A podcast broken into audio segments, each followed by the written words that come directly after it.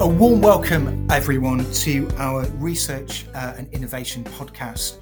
I'm James Brooks, and I'm a lecturer in management consulting at Leeds University Business School.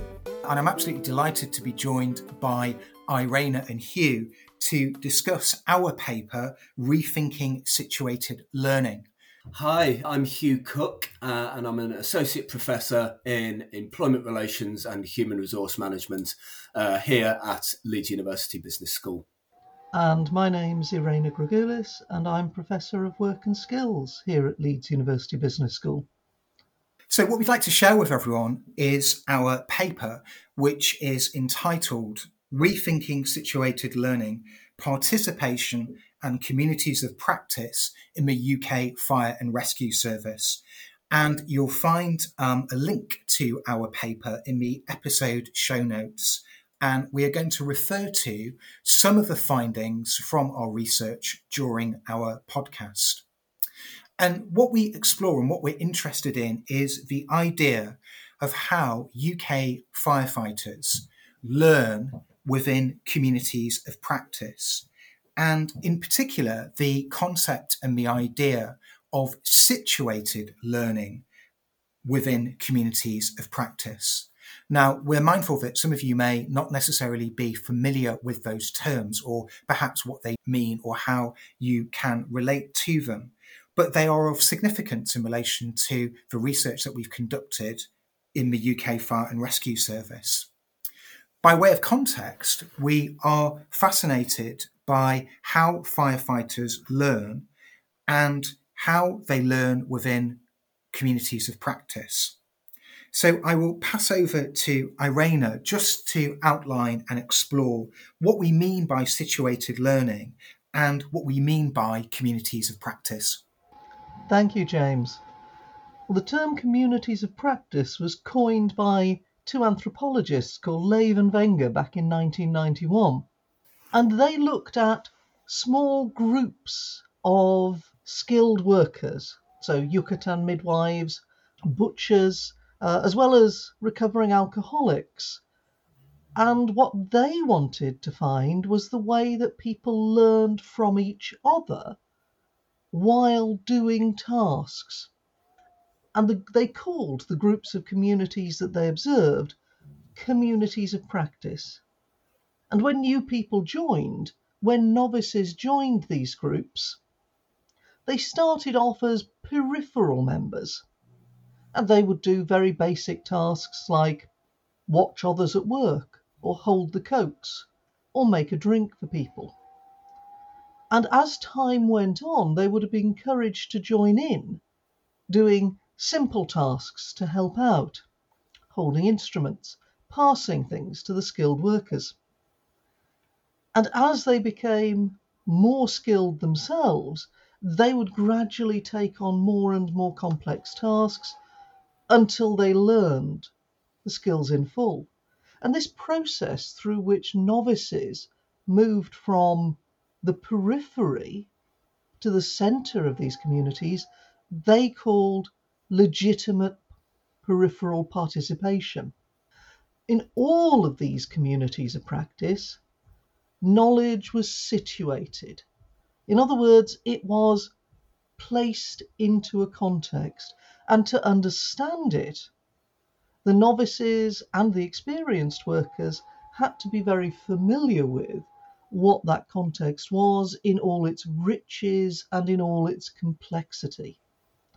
So here we're talking about a very different sort of learning to didactic, theory based, classroom based learning, when pupils do not participate, they, they passively receive knowledge.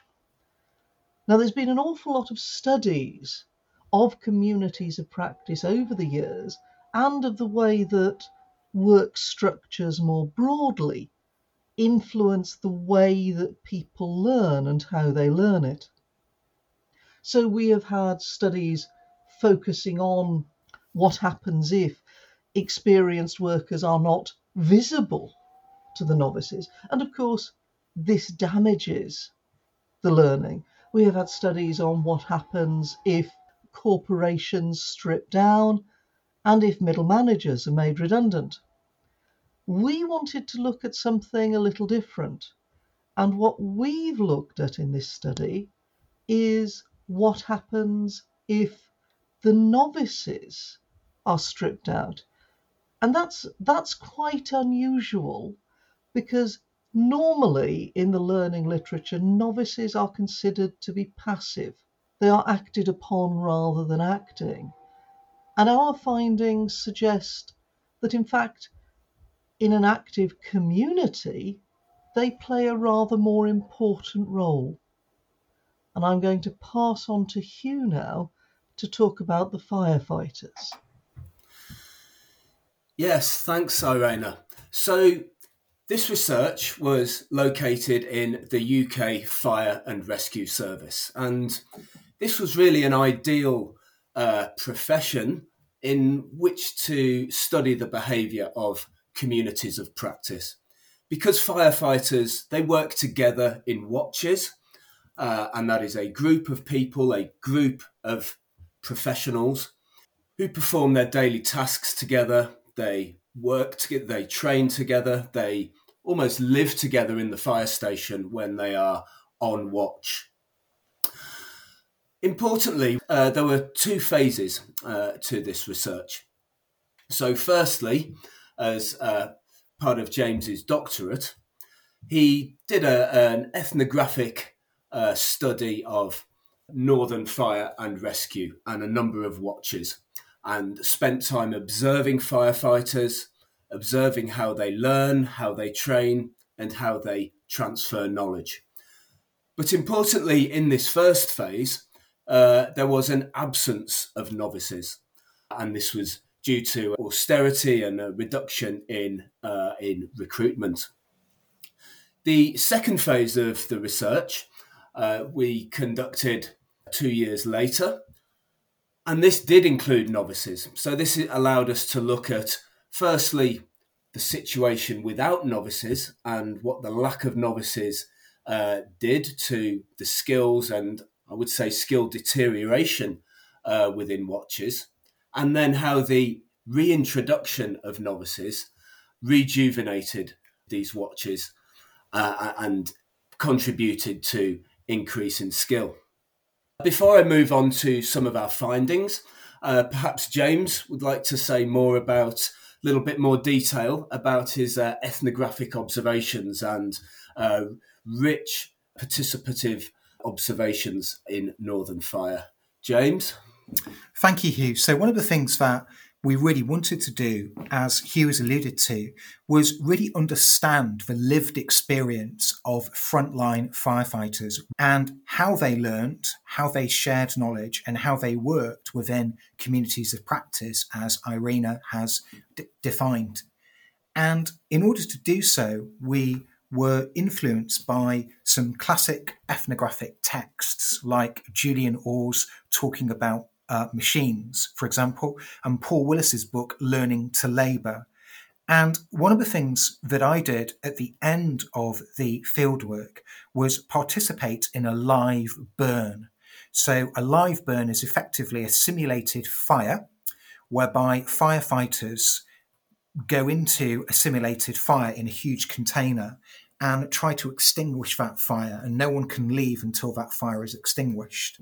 And I participated in, li- in a live burn and wore the breathing apparatus equipment that firefighters wear during that process.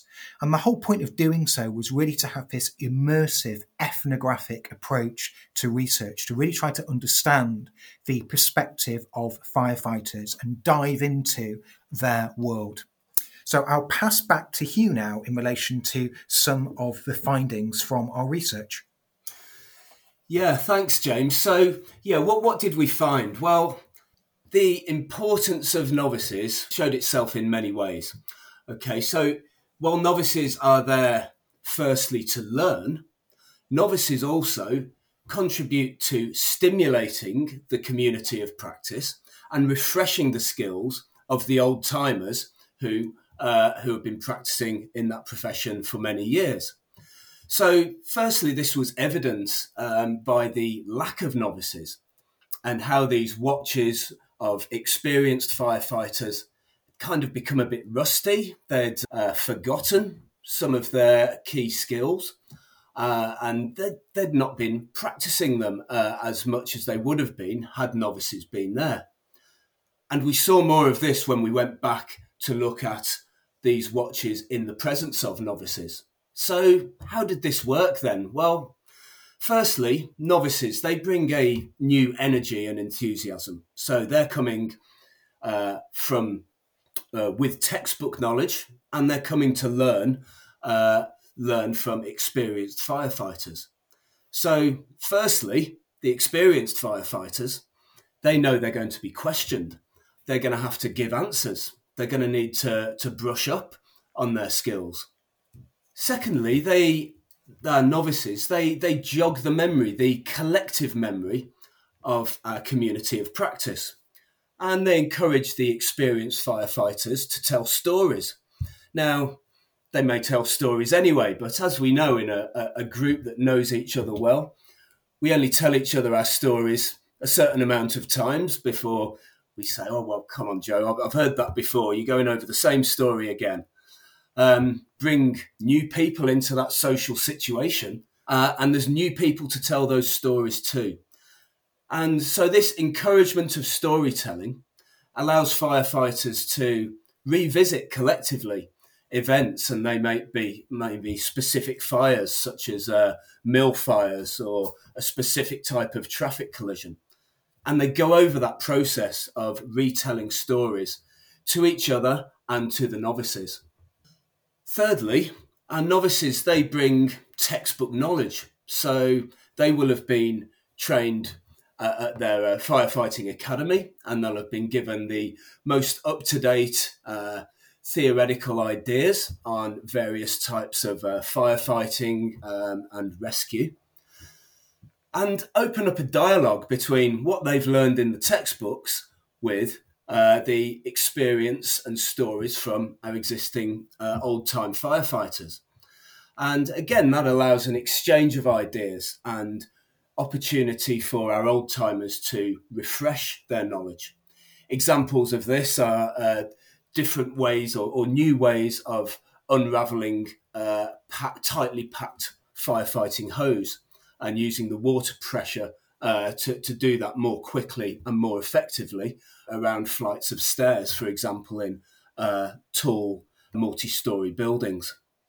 And finally, the uh, novices may not always be at the start of their working lives. And in some situations, novices to, to uh, firefighting may have done pre- had previous careers and worked as, for example, mechanics, metal workers, for example.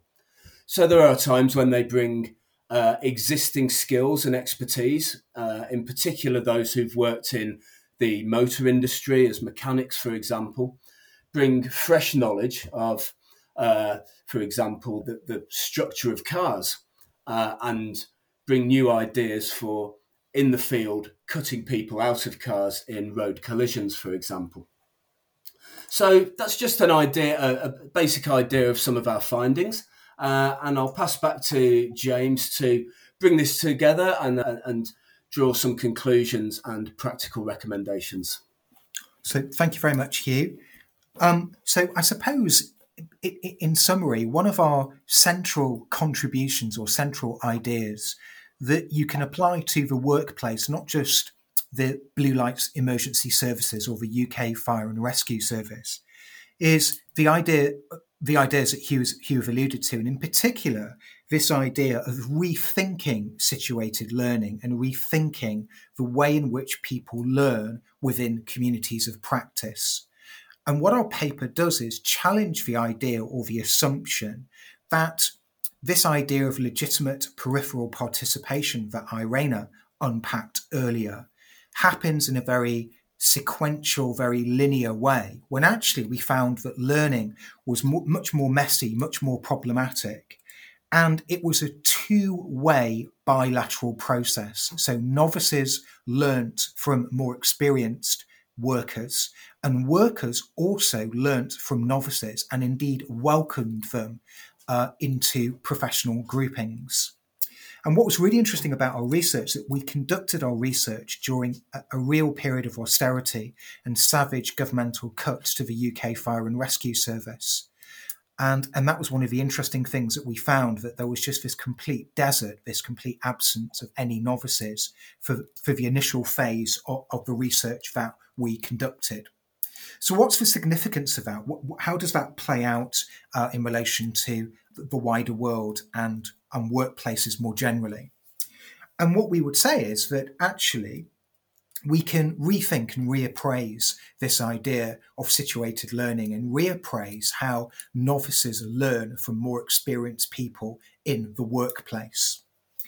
Yeah, I think that's uh, it's really important to uh, just building on your uh, practical implications, James, there, and, and what this highlights in terms of the, the risks of recruitment freezes which are often portrayed as credible alternatives to redundancy or to downsizing. But the empirical findings of this research really point to the dangers in that approach. Uh, they have wider implications in terms of austerity, which has resulted in organisations being deprived of novices, uh, perhaps deprived of some middle ranking uh, professionals. So, hollowed out, slimmed down, de-knowledged firms face significant challenges in developing and retaining their skills, and not just in terms of uh, of recruiting uh, recruiting novices.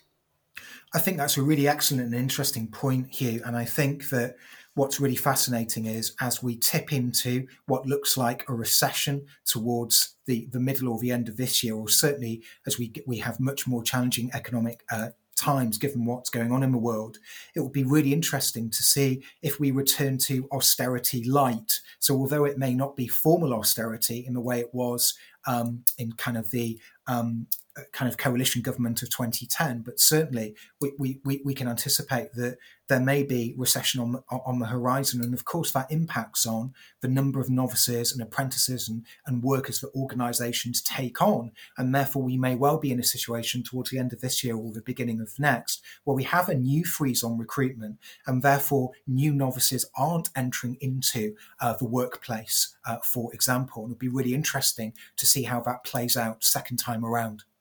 Absolutely. And that leads us nicely into our second paper on our second podcast, which looks at the way how UK firefighters unlearn. So once we've discovered and understood how firefighters learn within communities of practice, we were also really interested in well, what does unlearning and forgetting look like? And that's something that we are going to explore together in our next um, research and innovation podcast when we look at and explore the concept of unlearning within the UK Fire and Rescue Service. Thank you very much indeed for, for listening to our podcast, and we look forward to welcoming you again in our second podcast in relation to unlearning.